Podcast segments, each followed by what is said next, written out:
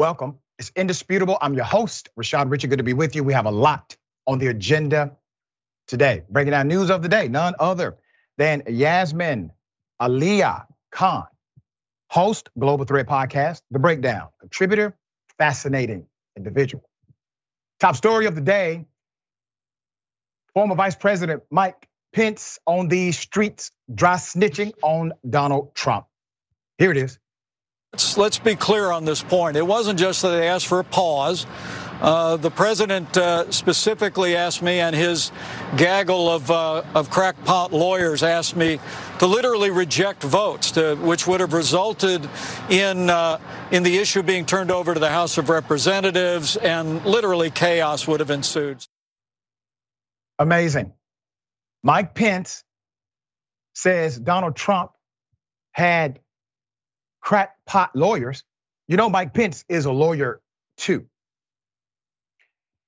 And it was Dan Quayle who saved democracy. We all know this. As I said, it's on these streets. Mike Pence has decided to change his tone. Initially, when the idea of indicting Trump for elections violation, trying to overturn democracy as we know it, it was Mike Pence who went on national television and said this is a bad thing for America. They likely do not have enough evidence to overcome reasonable doubt. Mike Pence provided defense for Trump, even post-Trump presidency. Why has Pence changed his tune? I have, well, a theory. I think Mike Pence is aware that since the indictment, indictment has gone forward, it will be revealed that he did in fact testify and provide damning information against Donald Trump personally, directly, and in order to align himself with the narrative that may be forthcoming, he has now decided to change the vigor of his proclamation as relates to democracy being overthrown almost. Now, something fascinating happened in nineteen eighty-six. I was alerted to this by a dear friend of mine. I would not have believed it if I did not see it with my own eyes. Frank Zappa, band leader, obviously was also a prophet. Here's what he said in nineteen eighty-six to conservative leaders back then. I'm not going to give you a civics lesson here, but yeah. I'll say one thing. We must not see eye to eye on the idea of a government that must forbid things in order to really? protect Really, what is families. the government's role? You've told me several times what it shouldn't do. How about national defense? Yeah, I consider this national defense, pal. Our families are under attack from people like you with these lyrics. John, you don't have to buy them. Mister Zappa, could I make a statement sure. about national defense? Yeah. The biggest threat to America today is not communism. It's moving America toward a fascist theocracy. And everything that's happened during the Reagan administration is steering us right down that pipe. Oh, Mister Mister Zappa, you're not, you're not really serious if, if you're saying we're going toward a fascist theocracy. That's right, we are. When you have a government that prefers a certain moral code mm-hmm. derived from a certain religion, and that moral code turns into legislation to suit I'm, one certain religious point of view, and if that code Frank. happens to be very, very right-wing, almost toward well, Attila the Hun. Well, then you are an anarchist. Every form of civil government is based on some kind of morality, Frank. Morality in terms of behavior, not well, of in course. terms of theology. Say it again, Frank. He was correct. The man saw things that people, people did not quite see clearly in nineteen eighty-six. Now, some were aware that if you continue down this road of adopting religious belief for statutory dynamics inside of your state or federal government, it would be a problem. Not only did he articulate it, he said very clearly, there's two moral designs. One is contextualized through the interpretation of one religion. That's literally what the founding fathers of this nation escaped from, as flawed as they were. The other is about behavior to make sure that people have the opportunity to life, the opportunity to liberty, and the pursuit of happiness. Donald Trump did not create the slope. He simply put us on the fast track to slide down it. When Trump was indicted, many said this would create a slippery slope. No, it stopped it. It put a pause to it. It sent a message that even a former United States president is not above the law. We shall see how the prosecution goes. As I said before, I do believe that Trump will be indicted by the Fulton County grand jury in the state of Georgia and possibly state of New York in the near future. All right, Yasmin, hell of a thing. Mike Pence, once again, big, bad, bold, correcting the record at Fox News by letting them know, no, no, no, no, no, no, this was not a pause. Trump told me to overturn the election. Trump told me to stop democracy. He's mm-hmm, being yeah. bold and clear about it today.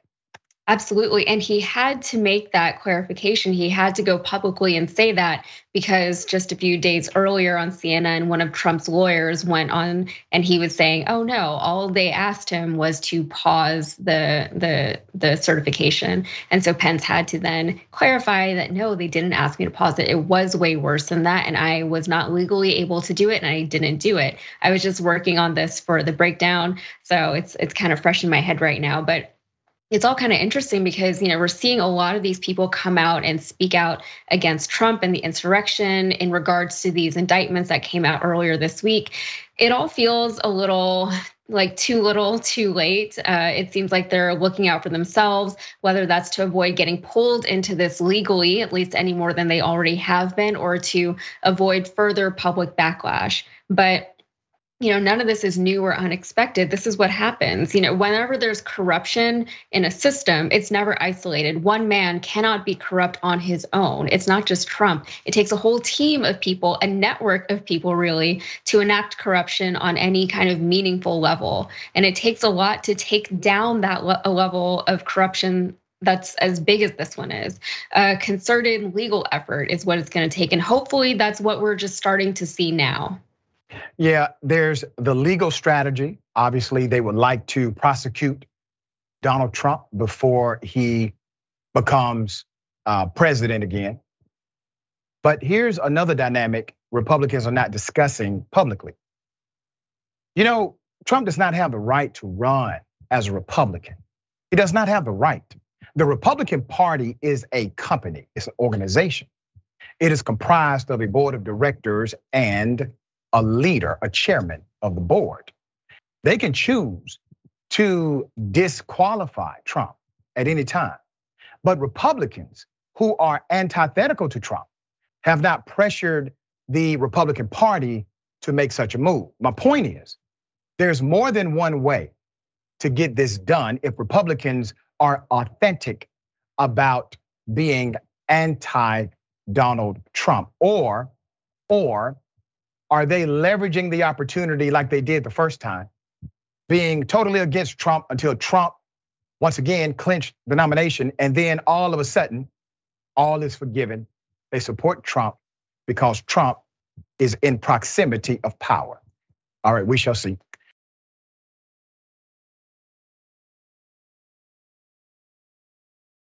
Okay, hell of a thing happened. New Yorkers came to the aid to make sure somebody was apprehended, needed to be. Here's a video. Whoa,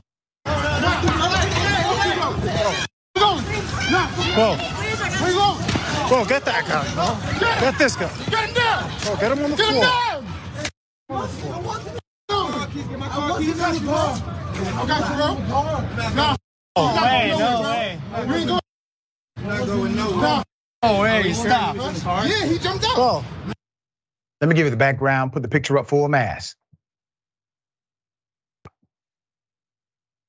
Bystanders tackled that guy. His name is Kyle Fernandez. This was following a wild police chase. Numerous charges have now been filed against this twenty-year-old. The driver is accused of hitting ten people. One is a six-year-old child. He was driving a stolen car. on Manhattan's East Side on Tuesday evening. Now, keep the picture up. You may be saying, well, obviously this guy had a bad day. Uh, I say the victims had a bad day. The child especially had a bad day, and he had a lucky day. Let me tell you why. The New Yorkers who caught him did not kill him. He's alive. He was apprehended. The police were chasing him. No telling what would have happened if they caught him first. Police said several people were hit on the sidewalk, but the driver of the stolen car wasn't done. The car then jumped the curb and hit several more people before making a U-turn within the intersection. I want you to see the carnage, the wreckage. Police said Fernandez was behind the wheel during the wild police chase in Midtown, resulting in the following charges: reckless endangerment, leaving the scene of an accident, fleeing from an officer, possession of stolen property, resisting arrest, obstruction of governmental administration, driving a vehicle impaired by drugs, no license, failure to obey a police officer, and driving on the sidewalk. Police sources told C B S New York that Fernandez has multiple prior arrests and one open case currently in Manhattan. He was arrested on January sixteenth, charged with robbery, assault, and criminal mischief. That case is still pending. He also has prior gun possession and drug possession related arrest. Police said they are still seeking the suspect's female passenger who fled the scene on foot. C B S New York has also learned the car he was allegedly driving was reported stolen on Monday in the Bronx. The accused thought he could get away, but a group of Good Samaritans tackled him. Witnesses said it was a chaotic scene. Among the injured was a six-year-old child, but officials said none of them suffered life-threatening injuries. The most severe being an ankle fracture to a young lady, and the others were just minor abrasions and neck and back pain. Um, the F D N Y deputy, Chief Mario Tompkins, said police said they don't believe the matter was terrorism related, adding the investigation is still ongoing. I highlight the story because citizens who had no badge, no gun, no special training, and absolutely no idea they were in danger, saw danger. They decided to act. They did not act in a way that harmed the young man. They simply wanted to apprehend him. It wasn't personal. It was about accountability. You're hitting people. You're hitting children. You have to be accountable to this. It's not personal. So we're going to just hold you until the authorities can arrest you and allow you to face your crimes. That's how it should be. So why is it that citizens with no training, no badge, no gun, no oath, are able to routinely apprehend individuals who seemingly can be dangerous? But police officers seem to get so trigger happy. Oh, I shot him because I was in fear of my life. All right, Yasmin, thoughts? Yeah, this is terrifying. New York City is one of the only truly walkable places in this country, one of the only places where people can really realistically exist without having a car. As far as I'm concerned, that needs to be respected and protected. Of course, this isn't a regular occurrence though, but something like this happening in Midtown Manhattan is particularly bad, especially because Midtown is always full of a ton of tourists. And you know, with all of the money flowing into N Y P D, we'd like to think that they would have been further on top of this instead of having to have Good Samaritans step in. But we know that that's not really how law enforcement works. What I'm worried about is that a one-off incident like this will be used as a reason to further enrich the cops when we know that more money for cops won't prevent things from, like this from happening in the future. Yeah, they, they need to give more money to citizens, obviously.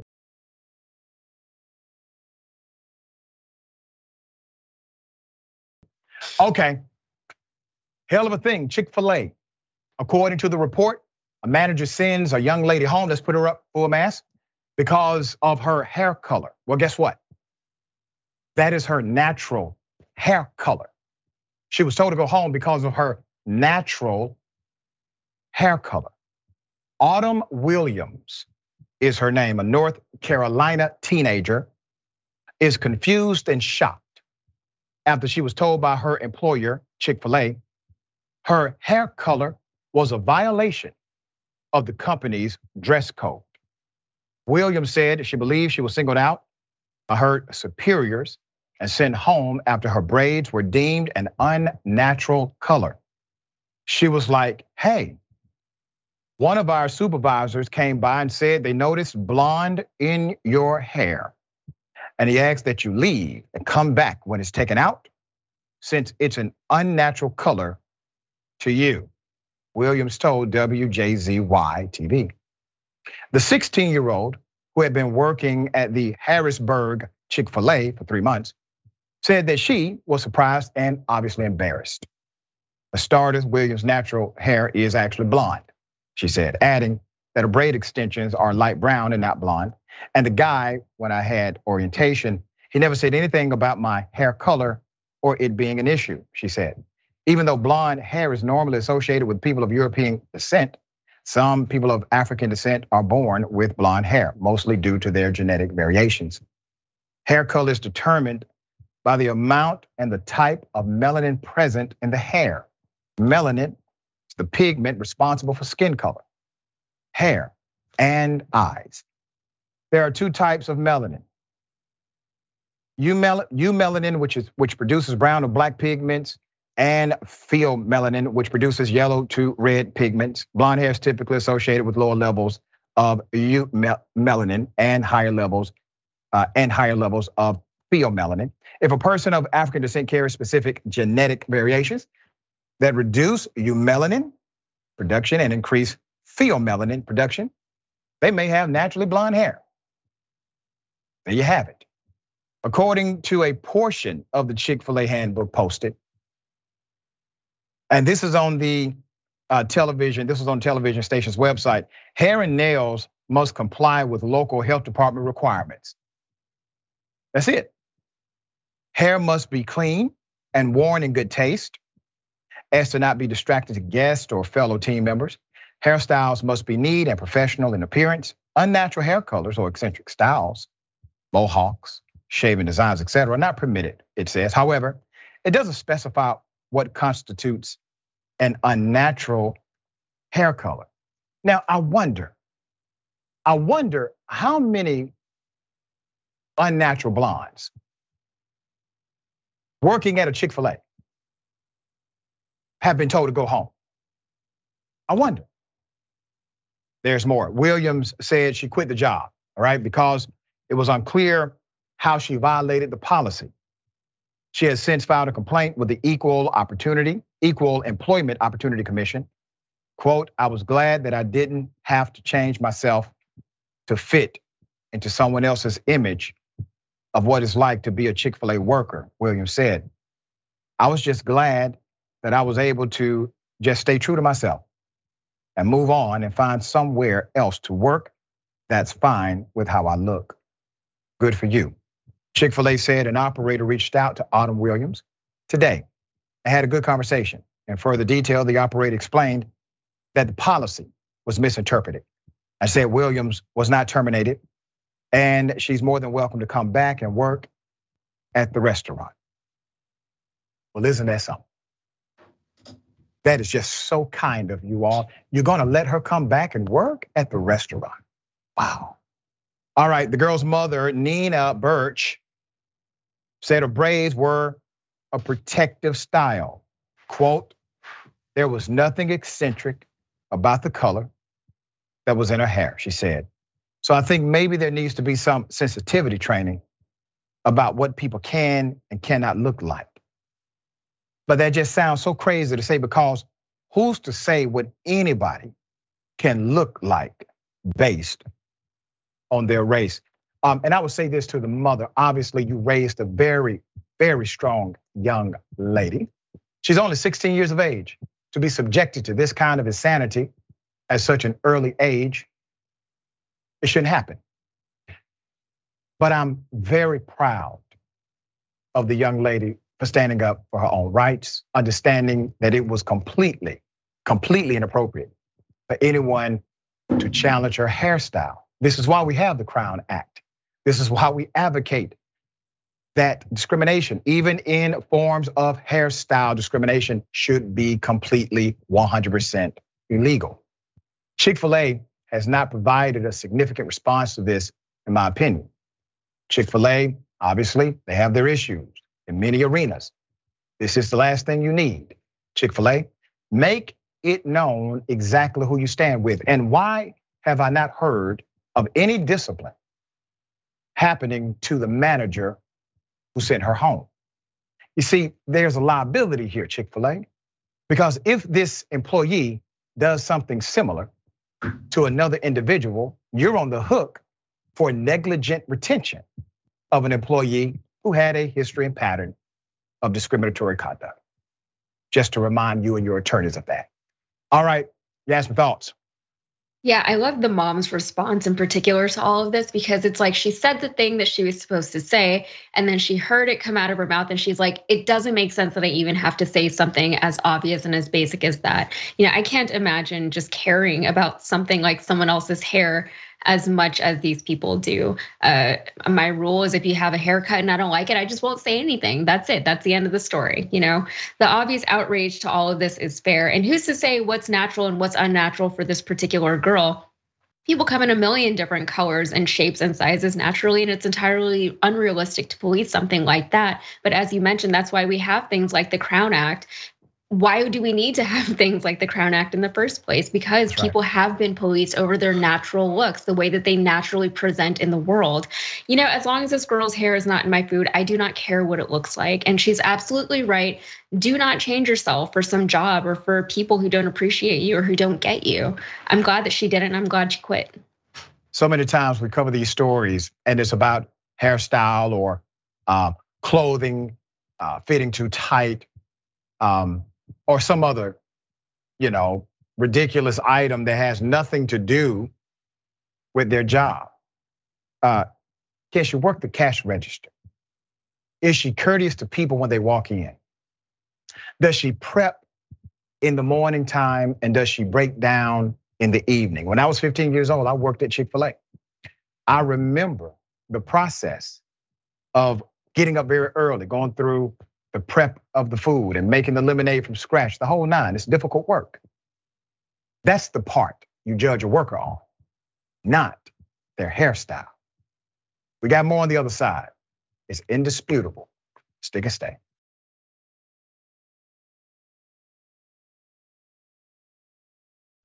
All right, welcome back. We got a lot of show left. I'm going to read some of these amazing comments. I appreciate everyone for joining the conversation. Okay, yeah. Fab Four. Good morning, afternoon, or evening. T Y T Fab, that's right. Puff the Purple Dragon, uh, Zappa was a legend, and obviously a damn prophet. I mean, that was so accurate. Tried to tell us. Jojo, unders- underscore dragon, Doc. Uh, Did you see how feverishly those eighties conservatives tried to shut Frank Zappa down?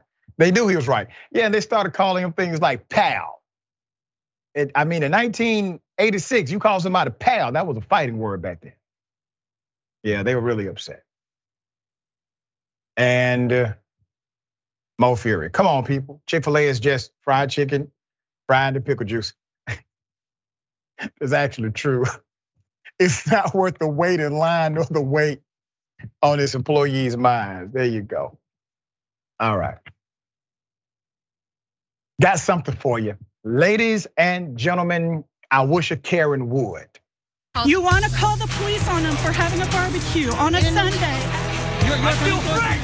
Back off. I'm going to tell them there's an African-American man threatening my life. Uh, when I say y'all are not prepared. Um, so this person, Logan, is with their mother at a Target and um, sees this, so they start recording. You're a horrible person. You're a horrible person. You're literally doing blackface. Yeah. Thank me later. In the middle yeah. of the store. Lester Holt did whiteface. Nobody said. Where's your pride section? I need to know. We're past. Oh, I thought they were celebrating this and they took our flag forever. No, I was wrong. My bad. I don't shop at Target. I just take pictures. Join me. Post it on my Facebook, please. My Facebook friends love it. That's the craziest thing I've ever seen in my whole life. And it doesn't stop there, because then they hear a ruckus in the parking lot and they go out to see what's happening. All right, drive the f- me later, bitch. Thank me later, bitch. You don't know me. You don't know me. I'm going to kill people like you. It's not worth it. You're okay. It's okay. It's okay. It's not worth it. You're okay.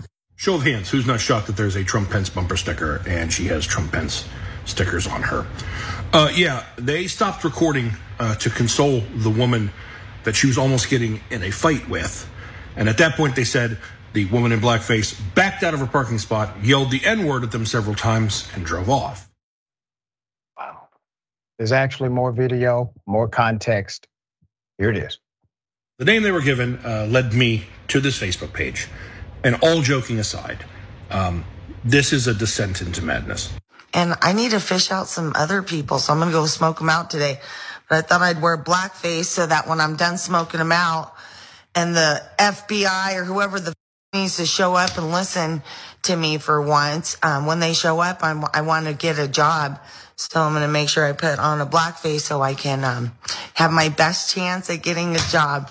And even with a plethora of disturbing things on her Facebook profile, chief among them, it appears that she has been stalking and harassing either her neighbor or a former coworker for quite a while. And it is beyond concerning. And even Logan, who posted the original video, had someone contact them that said they used to work with her at the post office and that she made a threat to pew-pew the place just today and that they were on lockdown. And then here's a flyer at the post office warning employees that if they see her, she's not supposed to be there, to call nine one one immediately. And even she is posting that on her Facebook to be, like, celebrated. This woman is clearly mentally ill. She is showing signs of being a danger to herself and to others. And law enforcement needs to step in and do something. I cannot speak to the mental status of this individual, but I can highlight something that is clear and obvious. I want to take you to an imaginary scenario. Let's imagine for a minute that instead of the person being a white female, let's say it was a black male or a black female who has been banned from a facility to the degree that the picture is highlighted on the front door. The individual literally decided to post on the social media that they are banned, which means what? Which means they went to the facility to take the picture, more than likely. And then the alleged attack in the parking lot, the aggression inside of the store, the harassment, potential harassment of a neighbor or coworker. And these are things we know just because of one post. I'm sure there's more. Do you think no one would have knocked on the door by now if this person was a person of color authentically? I know people can get outraged by the blackface. The blackface obviously is racist. Her commentary is racist. But this individual is dangerous.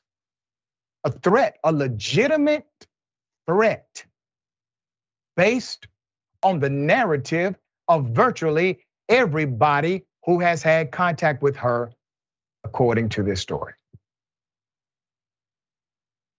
It's a tale of, well, two Americas. All right, Yasmin, thoughts? Yeah, well, I'm glad to see that she's off these streets for now. Um, her daughter had to make a Facebook post condoning her mother's behavior. And I can't imagine what that must have been like for her to have to see your mother acting that way publicly. And now it's on the internet. And then to see your mother engaging with people in that matter and to see your mother yelling racial slurs at people. I don't know what their relationship is like. I don't know if she knew how unhinged her mother was prior to seeing this footage, but her mother was obviously a Trump supporter. We know that from the bumper sticker on her car. But what's sad about all of this, beyond the ignorance and the hate and the effort that she made to go out of her way to be disruptive and hateful, is that her mental state has been destroyed by Trumpism. You know, she was literally in a mental facility right now. Maybe she already had mental issues prior to Trumpism. As he said, we can't really speak to that. We don't know. But what we see with a lot of these Trump supporters and QAnoners is that they succumb to fear and paranoia. And they've convinced themselves somehow that they are the victims of society. That's evident with this woman when she literally said that she's wearing blackface because she thinks it'll help her get a job later, which is it's crazy to most people to think about. The delusion is destructive and it's devastating. And I can only hope that there's a path back to normalcy, not just for her, but for a lot of people like her. Very well said. A man stabbed for voguing, dancing, being free in New York City. It is being probed as a hate crime. Put it up full mass. Let me give you the background to this horrific story. Police sources say the N Y P D has identified the suspect involved in a deadly gas station stabbing in Brooklyn over the weekend that left twenty-eight-year-old O'Shea Sibley, a beloved professional dancer, a choreographer, dead. Uh, his death is being investigated as a hate crime. The choreographer known as Sibley was friends with the late Saturday night, or was friend with, with friends, excuse me, late Saturday night, filling up a car. Real simple. They were having a good time. They were dancing while filling up the car.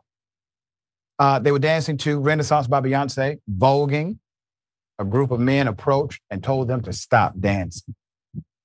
A group of men approached and told them to stop dancing. According to his friends and surveillance video of the altercation, these same men, that's what they're calling themselves, decided to use homophobic slurs. And Mister Sibley, a proud gay man, confronted them about it. The argument escalated and the suspect stabbed Mister Sibley. The left is a photo of him early that day enjoying the beach. One of Sibley's best friends tried to stop the bleeding before he was taken to the medical center where he was pronounced dead. Surveillance video still to the right. Police say the suspect was last seen wearing a black shirt with red shorts and is described as a teenager with dark hair. As of Monday morning, no arrests have been made. Mister Sibley was a promising dancer, talented individual, had been part of the prestigious Philadelphia dance company before moving to New York City in twenty nineteen, and mixed his passion for dancing with social justice advocacy. An A L E organization spokesperson said in a statement, Sibley, who was a studio participant, quote, had incredible, incredible energy in the studio and was loved by instructors and fellow students. I did this story uh, earlier today on my radio show, and I was struck by how unnecessary this was. Who has so much hate in their heart that people dancing will cause you to want to approach them in anger?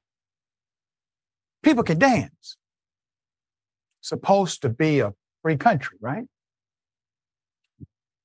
But not simply one person, multiple individuals had the same sentiment. Maybe they did not like the way he was dancing or the group was celebrating. Mister Sibley was happy. He was living his authentic life. He was not bothering anyone. And all of a sudden, in the most unnecessary of circumstances, here comes haters who obviously do not like themselves. If you can, if you can kill someone for dancing because you think somehow they are violating a protocol or a value that you have, you need to understand you're the evil one here. This is a human being who deserves absolute freedom to express his happiness. All right, we'll bring you updates. This story is still developing with new information. Sharon, what are your thoughts? That picture you showed on the beach the same day earlier, that so beautiful, long line, so gifted. You could read everything into that picture, yeah. Doctor Richey. Dance equals love, happiness. As you said, I wish I could dance and just feel that freedom. And to think that you could be robbed of breath just for dancing is so depraved. And America better look at their life. Look at your life, because what you call culture wars, just inciting violence, hate, yep. murder. Yep. Understand what they're doing now. They'll tell you, argue about this, Democrat, Republican, and then they go to the Senate floor and vote the exact same way on banks. They vote the exact same way on wars. They vote the exact same way as it relates to lack of funding for education. But they want you to fight among yourselves about things that they really don't care to change anyway.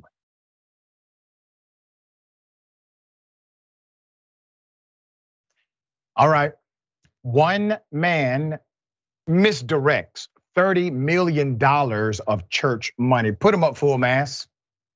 This is a hell of a story. A Georgia fugitive, according to prosecutors, is accused of misdirecting, that's called stealing, approximately thirty million dollars from Christian donors who believed they were buying Bibles and other religious literature for ministries in China. His name is Jason Gerald Shenk, forty-five years of age. You see, Jason raised the money from churches, charities, individuals in Ohio and North Carolina, according to N B C News.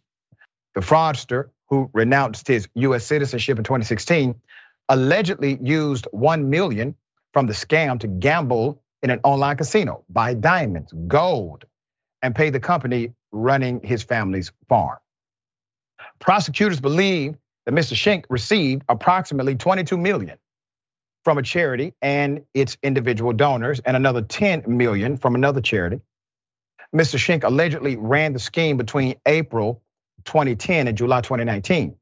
The U S Department of Justice issued a warrant for his arrest after he was indicted on four counts of wire fraud and thirty-seven counts of money laundering, according to the U S Attorney's Office.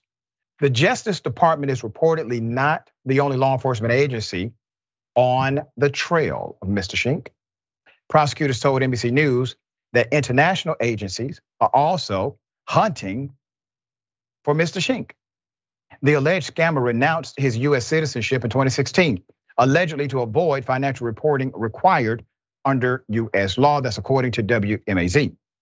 In addition to his gold and jewelry, Mister Shenk also bought approximately eight hundred fifty thousand dollars in equity shares of a privately held nuclear energy company, and spent approximately four million dollars to open life insurance policies in various people's names, according to authorities. He also purchased approximately three hundred twenty thousand dollars in real estate uh, in Gulch, Gulch, a failed uh, libertarian paradise in Santiago, Chile, named uh, after the protagonist of objectivist writer Ayn Rand's novel, Atlas Shrugged. If Mister Shenk is convicted, he can face up to twenty years in prison, as well as the forfeiture of any of his ill-gotten gains. Because he faces felony charges, he would not be eligible eligible for parole. thirty million? This man was able to convince a lot of people that if you give him money, he's going to convert that money into Bibles. First of all, sir, why aren't Bibles free? It costs thirty million dollars. Listen, that Jesus is way too expensive for me. It costs thirty million dollars to have a Bible ministry. He was able to get away with it, a fugitive, and now being hunted by multiple authorities across the planet Earth. How in the hell does this scam go on for so damn long? Well, because they trusted him. Without proof, without pictures, without evidence. Hell, the man decided to say, you know what, the U S citizenship, I'm going to just, um, you can keep that so that he can avoid the reporting requirement. I mean, wow. And was still able to pull off the scam. Uh, Yasmin, I, I guarantee you, uh, I guarantee you, if this would have been anyone else, you don't get thirty damn million dollars free and clear. Yeah, I, I don't know. I I kind of want to be impressed, but it, it's really, really bad. You know, I have mixed well, feelings on this because I personally don't love the idea of religious missionaries and mission trips, but obviously stealing is very bad, especially when you take this much money. But this man, he took the money, he invested it, he had a plan, he was bolstering his portfolio, he was setting his successors up for the future. Like, he knew what he was doing, it was all very deliberate.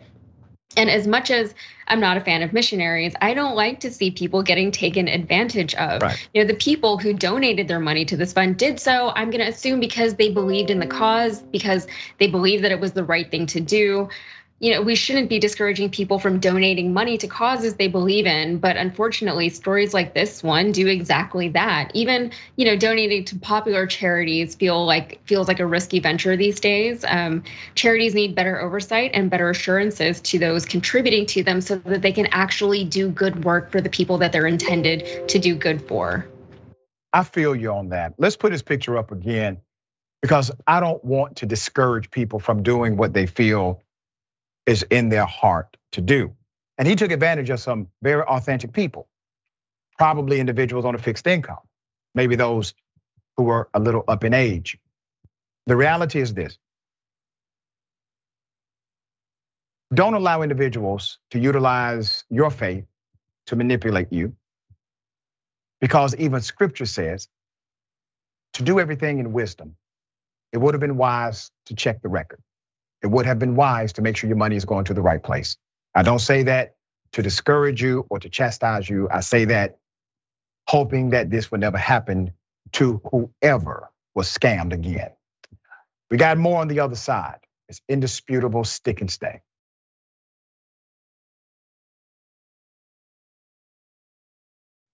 All right, welcome back. We got a lot of show left. Let me read some of these amazing, beautiful, enlightening comments.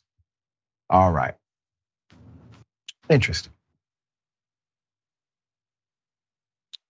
Um, Alex says the Republican Party blocked Stephen Colbert.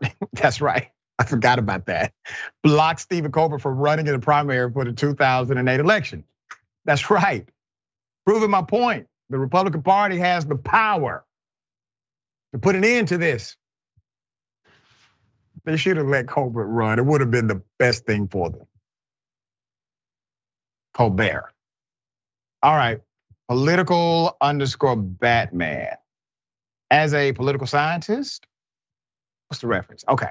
About uh, Frank. As a political scientist, this is the first time I heard a host of a news show actually say this as fact. Bravo. Yeah. And Jeanette Villalona, member for thirteen months. Thank you for that. Truth is power. That's right. Bernie the Kiwi Dragon. Thank you, Bernie. Just as someone, just as some people of African heritage, African heritages can have blonde hair, some people of Asian heritages can have red hair. Uh, these overseers need to go learn about the world and its people. There you go. C. Michael Henson. Thank you, C. Michael.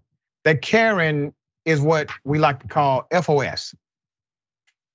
And it's written all over face. Seriously, it doesn't even look like blackface paint, does it? Mm. Phyllis Masters, welcome to Indisputable. And one more, Twitch. Uh, James underscore, pedestrians showing more restraint and better technique than cops. That's right, they don't have any hate in their heart. It wasn't personal. They just wanted to make sure the guy was held accountable. Okay, a Kentucky woman has now been sentenced. Why? Because she decided to send bullets and racial, racist comments to her neighbors, put her up full mask. Hell of a story. fifty-five-year-old Susan Kraft from Kentucky has been sentenced to nine years in prison. Why is that? Because, well, she's racist. After being charged by federal authorities, uh, she will obviously get released a little early, looks like three years of supervised release. She decided to spray paint the N-word in her neighbor's driveway. She decided to send them racist, hateful letters. During a March trial, Kraft was found guilty of five counts of mailing, threatening communications, and the jury determined she targeted her neighbors because of their race. When you do something like that, it allows for the jurisdiction of the federal government to get involved. That, that jurisdiction, well, is led by Assistant Attorney General Kristen Clark. She's in charge of the Department of Civil Rights Division. She's the assistant A G. Uh, here's what Clark said about the sentencing. This sentence sends a clear message regarding our commitment to ending hate-motivated violence and threats of violence.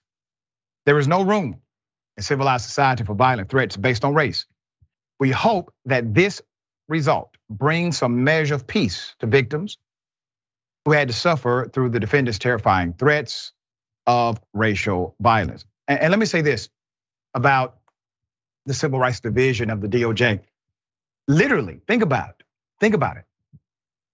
In order for the D O J to get involved in these cases, you simply must have a few elements that can be at least verified on face value and prosecuted.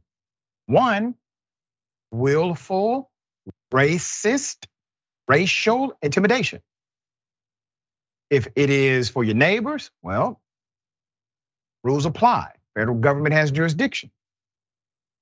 You have to imagine that if this is all it takes for the federal government to have jurisdiction without question, why is it we don't see more of these prosecutions? Because the department is extremely understaffed, underfunded. And here's the political position they're in. And I have this information directly from members of Congress.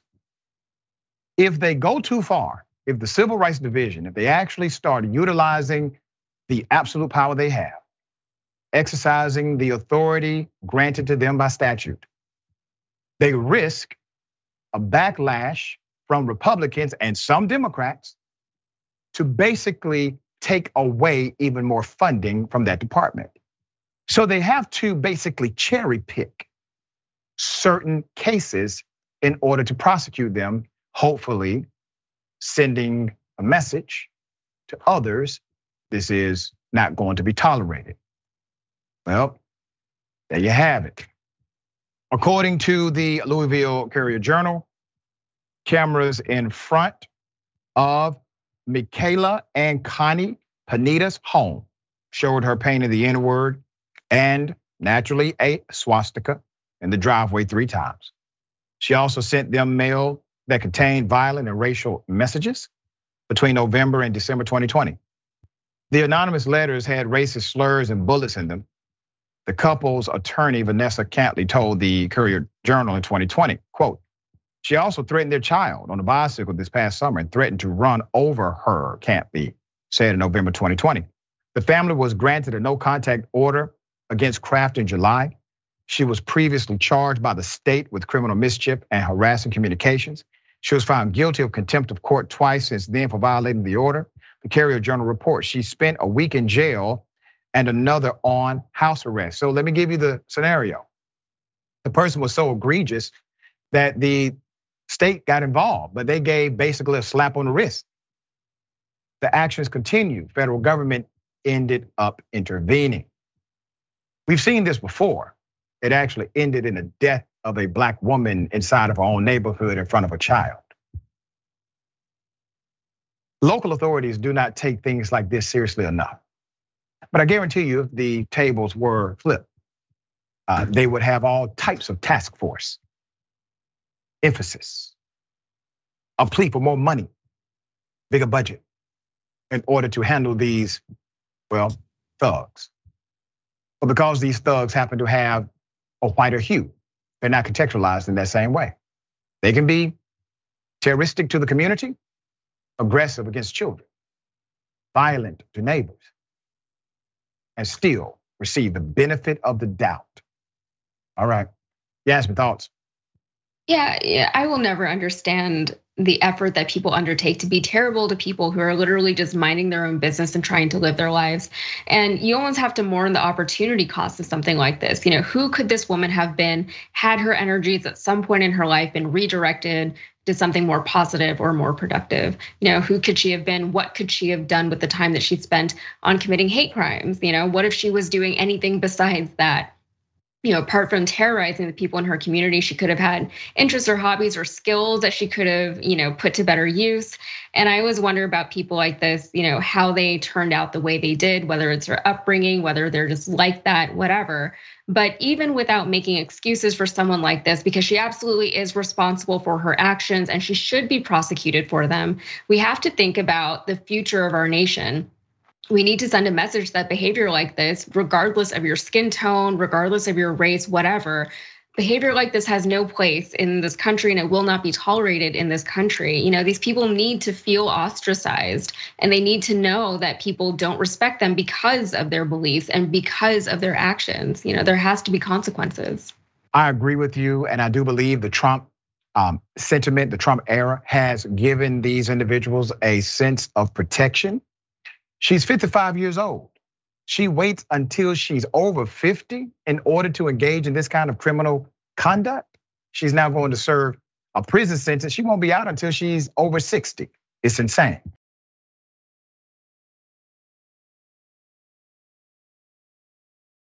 Okay, we got a swindler alert. Let's put up the picture full mask. Now, when people manipulate and swindle our elders, it boils my blood. sixty-year-old Joseph McConey on the right, a real estate fraudster, is accused of conning his way into owning a Harlem brownstone, now worth two million dollars, and is asking the court to recognize him as the legal owner of the allegedly pilfered property, while its elderly owner cannot be found. I'm going to give you the background. According to authorities and neighbors, in twenty twelve, McConey targeted the dilapidated three-story house on West one eighteenth Street, while its owner collected cans in the street. McConey accused, is accused of using forged deeds and other fraudulent paperwork to take the home, claiming to offer owner Veronica Palmer, let's put her up, a mere ten dollars. ten dollars. She didn't even get the damn ten dollars. The home, which the developer renovated and converted into apartments, now generates about twelve thousand dollars a month in rent. Let's put her up. State Attorney General got involved. Letitia James, the A G of New York, hit McConey with a seven-count indictment July twenty twenty-one over the accusations of mortgage fraud and ripping off homeowners, such as the eighty-one-year-old Miz Palmer. But he was never convicted. And now he is doubling down, claiming in a new court paper, a new court documents, that one of his companies has had continuous control of one oh seven West one eighteenth Street for more than a decade. The only person who can challenge McConey's claim to the building is Miz Palmer. That's according to the lawsuit.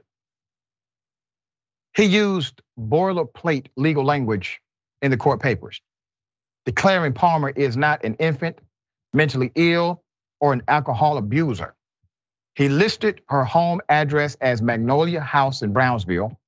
It's a shelter that the city says is for single women who are duly diagnosed with mental illness and substance abuse. Sources said she is no longer there. Sources said she cannot be found. Palmer's younger brother believes the former city corrections officer has been mentally ill for decades. We're concerned about Ronnie and finding her, John Jackson told the Post, adding that his sister would never have agreed to sell a brownstone and once refused to give him control of the property so he could make repairs. She repeatedly rejected help from family and mental health professionals, even when she was living without heat, hot water, or electricity, said Jackson, seventy-eight, who last spoke to Miz Palmer in a brief phone call a few years ago, after finding her at a Brooklyn homeless shelter. Just last month, she sent a gift to their siblings, writing the address of her lost brownstone on the package, he said. Without a criminal case against him, there's nothing stopping McConey from using the courts to solidify his hold on Palmer's home. Palmer fails to respond to the newest legal filing. A judge will likely award the developer something called a default judgment. The failed mortgage fraud case against McConey isn't the first brush with the law. In nineteen ninety-eight, McConey and his brother were among twenty-five real estate brokers who pled guilty to a massive bid rigging scheme on foreclosed properties in Queens. Though the Attorney General's indictment of McConey was tossed out on a technicality, in April, the state appellate court's first division gave a green light for the A G to resubmit the case to the grand jury, court records show. All right, I'm covering this story. We got to stay on top of it to see that it develops correctly. Um, number one, the A G's office in New York, you got to get on this, you got to get on it now. Two filings. One, file the criminal indictment again. Two, file an injunction with the court to stop him from obtaining ill-gotten gains. It's called a stay. This is easy for the A G's office to do to the family. I highly recommend that you try to work with the probate judge or probate court in your area to get an estate established. Until Miz Palmer can be found, establish a family estate so that representation can be made on behalf of her if something, God forbid, has happened and you do not find her. I hate to say it that way, but damn it, you cannot, cannot allow this developer, this swindler, to win. Thirdly,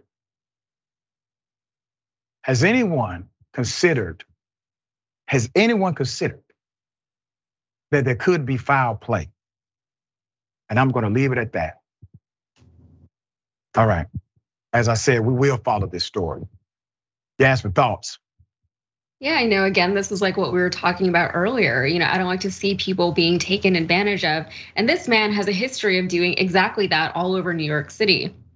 Probably fancies himself like a real estate tycoon a la Donald Trump, who knows? He calls himself a real estate developer, but he employs fraudulent methods for acquiring his properties. And the thing is, people will always be crooked. There will always be people who will try to get away with as much as they think they can get away with. You can't You can't outlaw a person's human instincts or their personal inclinations, but you can outlaw the actions that they might attempt to take. There needs to be better legal protect protections in place that prevent people like this from getting away with behavior like this. These types of shady deals aren't necessarily new. The government knows that these things are happening, so they need to put a legal infrastructure in place to make it harder for them to get away with it in the future. But I know that's easier said than done, so. Well said, all right. We got more on the other side. It's indisputable. Stick and stay.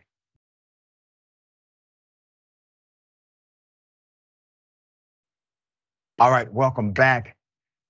Three teenagers facing criminal charges because, well, likely their parents are racist, so they are acting racist too. Let's put up the picture full mass, give the background to this insanity.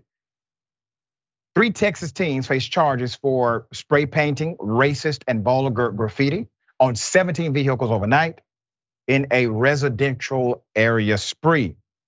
These three Texas teens have been identified as suspects in connection with a racist vandalism spree after police say they decided to spray paint all of these vehicles in one night. The community's assistance in providing surveillance video led to the suspects being apprehended.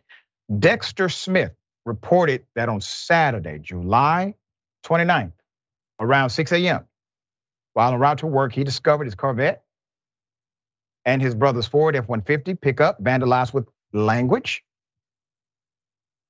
Then it had K K K. Then it had another foul word on the back. Then it had the N-word on the very back of the truck, Smith said. The teenagers targeted multiple blocks in the area. Arlington Police Department issued a statement on Wednesday, August second, revealing that they identified two juvenile teenage boys and a seventeen-year-old male who is considered, excuse me, a legal adult with the help of a residential surveillance video.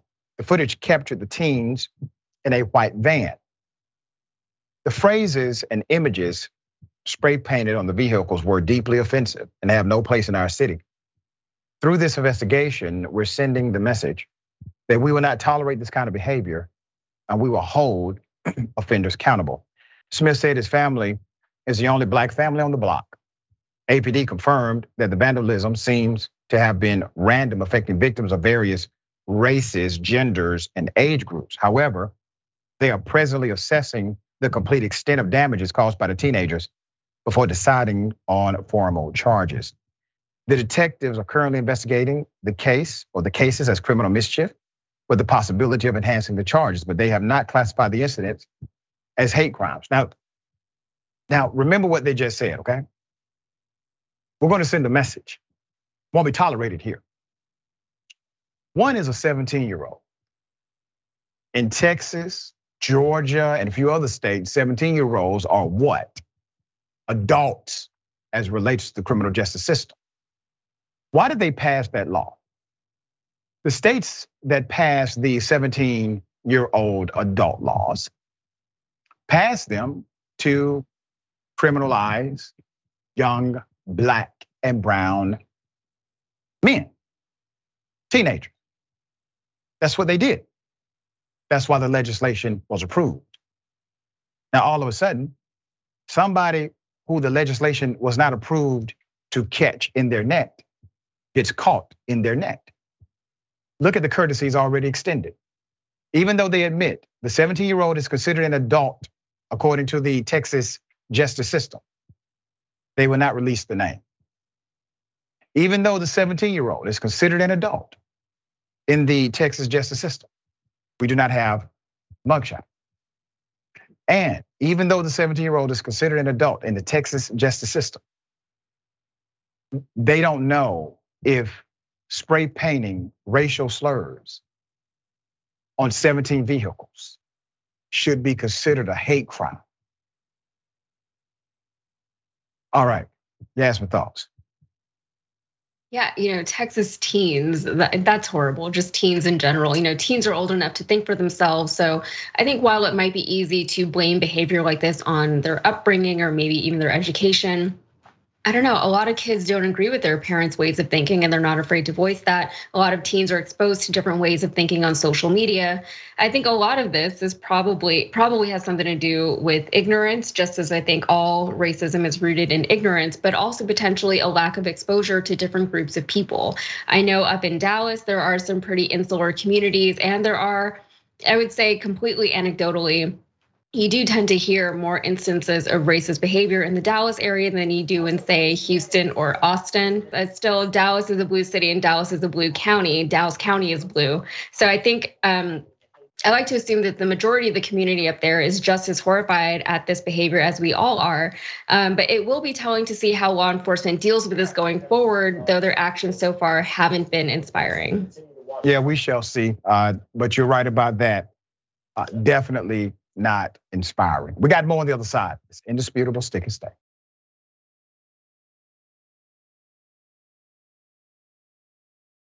All right, welcome back. We got a lot of comments.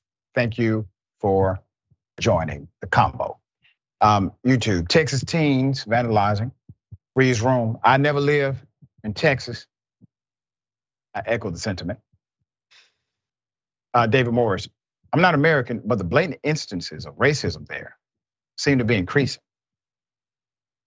It's a little bit of that and a little bit of, you know, more people are recording it too. I actually think it's both. Uh, Tiger Shark Studios, how are these not hate crimes? Exactly. Like if there's a, if there's a hate crime, it has to be you literally painting hate on property, destroying that property. I'm with you. And uh, this was interesting. Uh, cooking with Miss D, managers have too much time on their hand talking about a Chick-fil-A one. And Lady uh, Lady F and T, gifted five indisputable with Doctor Rashad Richey memberships. Thank you so much for that. Really appreciate you. And Twitch. Yep, talking about the teenagers who vandalized. Them running egg says charge the parents as well. Yeah, they used to do things like that in black communities. Truancy laws. If a child broke them, guess who got the penalty? The parent did. That was a law in multiple jurisdictions in the country. All right. A Delta passenger, a Delta passenger cuts flight attendant. Damn shame. All right, let me go to it. Several passengers on a Delta Airlines flight from Atlanta to New Orleans intervened to take down an unruly passenger who cut a flight attendant with a sharp object on Wednesday, according to authorities. It happened around four p.m. after the plane landed at Louis Armstrong International Airport, according to deputies in the N O. The sheriff's office said the suspect, identified as a thirty-nine-year-old from New Orleans, hurt himself with a sharp ob- object. The man reportedly got upset, directing his aggression toward the flight attendant, and then grabbed her. That's when the employee was cut twice, deputy said. Some passengers said they didn't see what happened until there was an intercom request for medical attention. A group of passengers rushed. They rushed to help the flight attendant, keeping the thirty-nine-year-old under control until law enforcement arrived. The sheriff's office said he was arrested and charged with aggravated battery, disturbing the peace, and simple battery. Both the victim and the suspect sustained minor injuries, authorities said, and the thirty-nine-year-old man was booked at the Jefferson Parish Correctional Center. Um, to the flight attendants of the world, be careful. Um, I have reported now on multiple instances within the last three months. Obviously, there has to be a stronger security check. We just had one that we reported on this week of a young lady who was allowed to bring on a wine bottle on the plane and acted terribly. These things present risk, not only to the passenger themselves, but to everyone around them. Um, so big ups to those who were able to intervene quickly to make sure no additional injury took place, but whoa. Yasmin? But you know, when I first read the headline, I was like, what does that actually mean that the flight attendant was cut? Like, I thought it was slang or something, because why would I assume that someone was literally cut with a sharp object on an airplane? What is going on with people? You're right about security checks. Um, I know that like they really amp up the security checks these days, even more so than in the past few years. I've noticed just from my own personal experience traveling.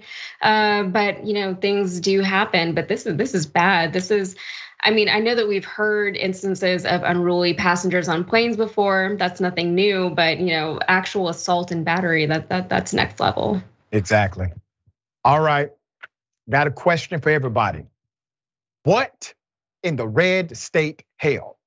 You can take a gun, shoot somebody in the face. It's not hard. Sometimes it might even be fun if they're a godless commie. Now what they're trying to do is sneak the COVID vaccine in your salads. I never hate, I hate math. Somebody say amen.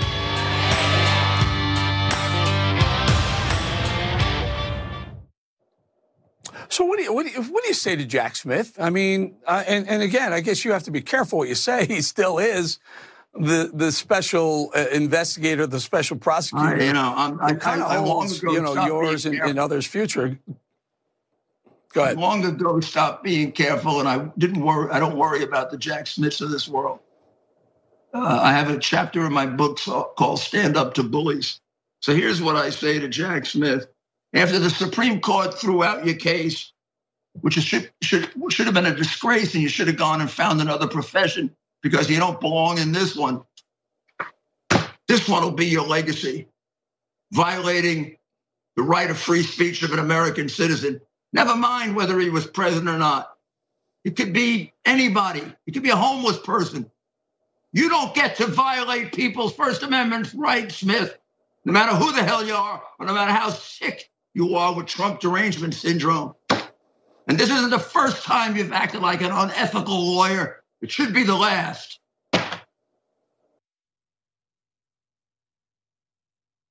I mean, Giuliani looks like he's not doing well. I'm not talking about the fact he's likely drunk as hell on air. He always is drunk. But it's like he can barely talk. There's another video. Here it is. The strange thing here is the people lying, but the people bringing this, and this this count they have here, conspiracy against rights, they should be indicted for conspiracy against rights for bringing this indictment. I mean, the privilege, the audacity here of Giuliani saying that an attorney is unethical. Uh, let me remind you of who Giuliani is while he's talking about ethics. A list of Giuliani's alleged crimes and allegations include sending a slate of fake electors to change the outcome of the twenty twenty election. Well, that's one. Another, uh, being a co-conspirator named in the indictment of Trump. That's another one. And uh, sexual harassment allegations, which include, all right?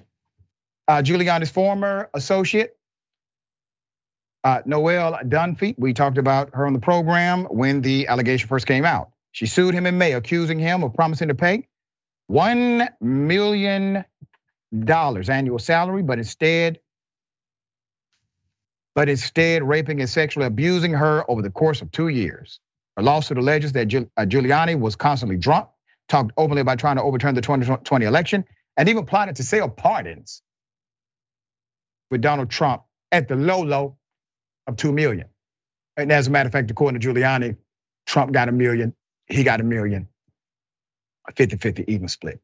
All right, he's the guy who's saying attorneys should be indicted for unethical behavior while Giuliani has been disbarred for unethical behavior and has admitted that he defamed two black women in Georgia who were election workers. Sir, hang it up. You going to the pokey too. Yasmin, thoughts? Yeah, I was just looking at this for the breakdown, but this is, I guess it's funny to me. I don't know if that's the right word. You know, Giuliani, as you were saying, he literally confessed last week to lying about the Georgia election and about Georgia election workers disrupting their lives. I know that I was actually on your show and we were talking about when those workers had to go testify yep. in Washington and how hard it was for them to do that and how much they had been suffering. You know, they were getting hate mail and things like that directed at them. But even Bill Barr came out and said that this whole indictment has nothing to do with the First Amendment, which is what Giuliani is trying to claim. He said there's nothing wrong with the indictment because you can say whatever you want to say, but that doesn't make you um, immune from conspiracy and from, you know, committing crimes like the ones that he did as far as January sixth was concerned and as far as the conspiracy to overturn the election results. So there's a lot going on with Rudy Giuliani right now, and that's kind of just part of it. That's just one of the things that he's dealing with right now. Yeah, just one. Mm-hmm. Always a pleasure having you on the program. Tell people how they can follow you, check out your great work. Yeah, you can follow me on all my socials at Yaz, K Y A Z Z Z Z Z K, that's five Z's. And then you can check me out on uh, the T Y T YouTube channel, uh, either on under The Breakdown or Rebel H Q. Always a pleasure, dear sister. Thank you for all you do. Thank you. Remember, Take care of yourself, take care of each other, take care of the planet. Remember, the truth is always indisputable.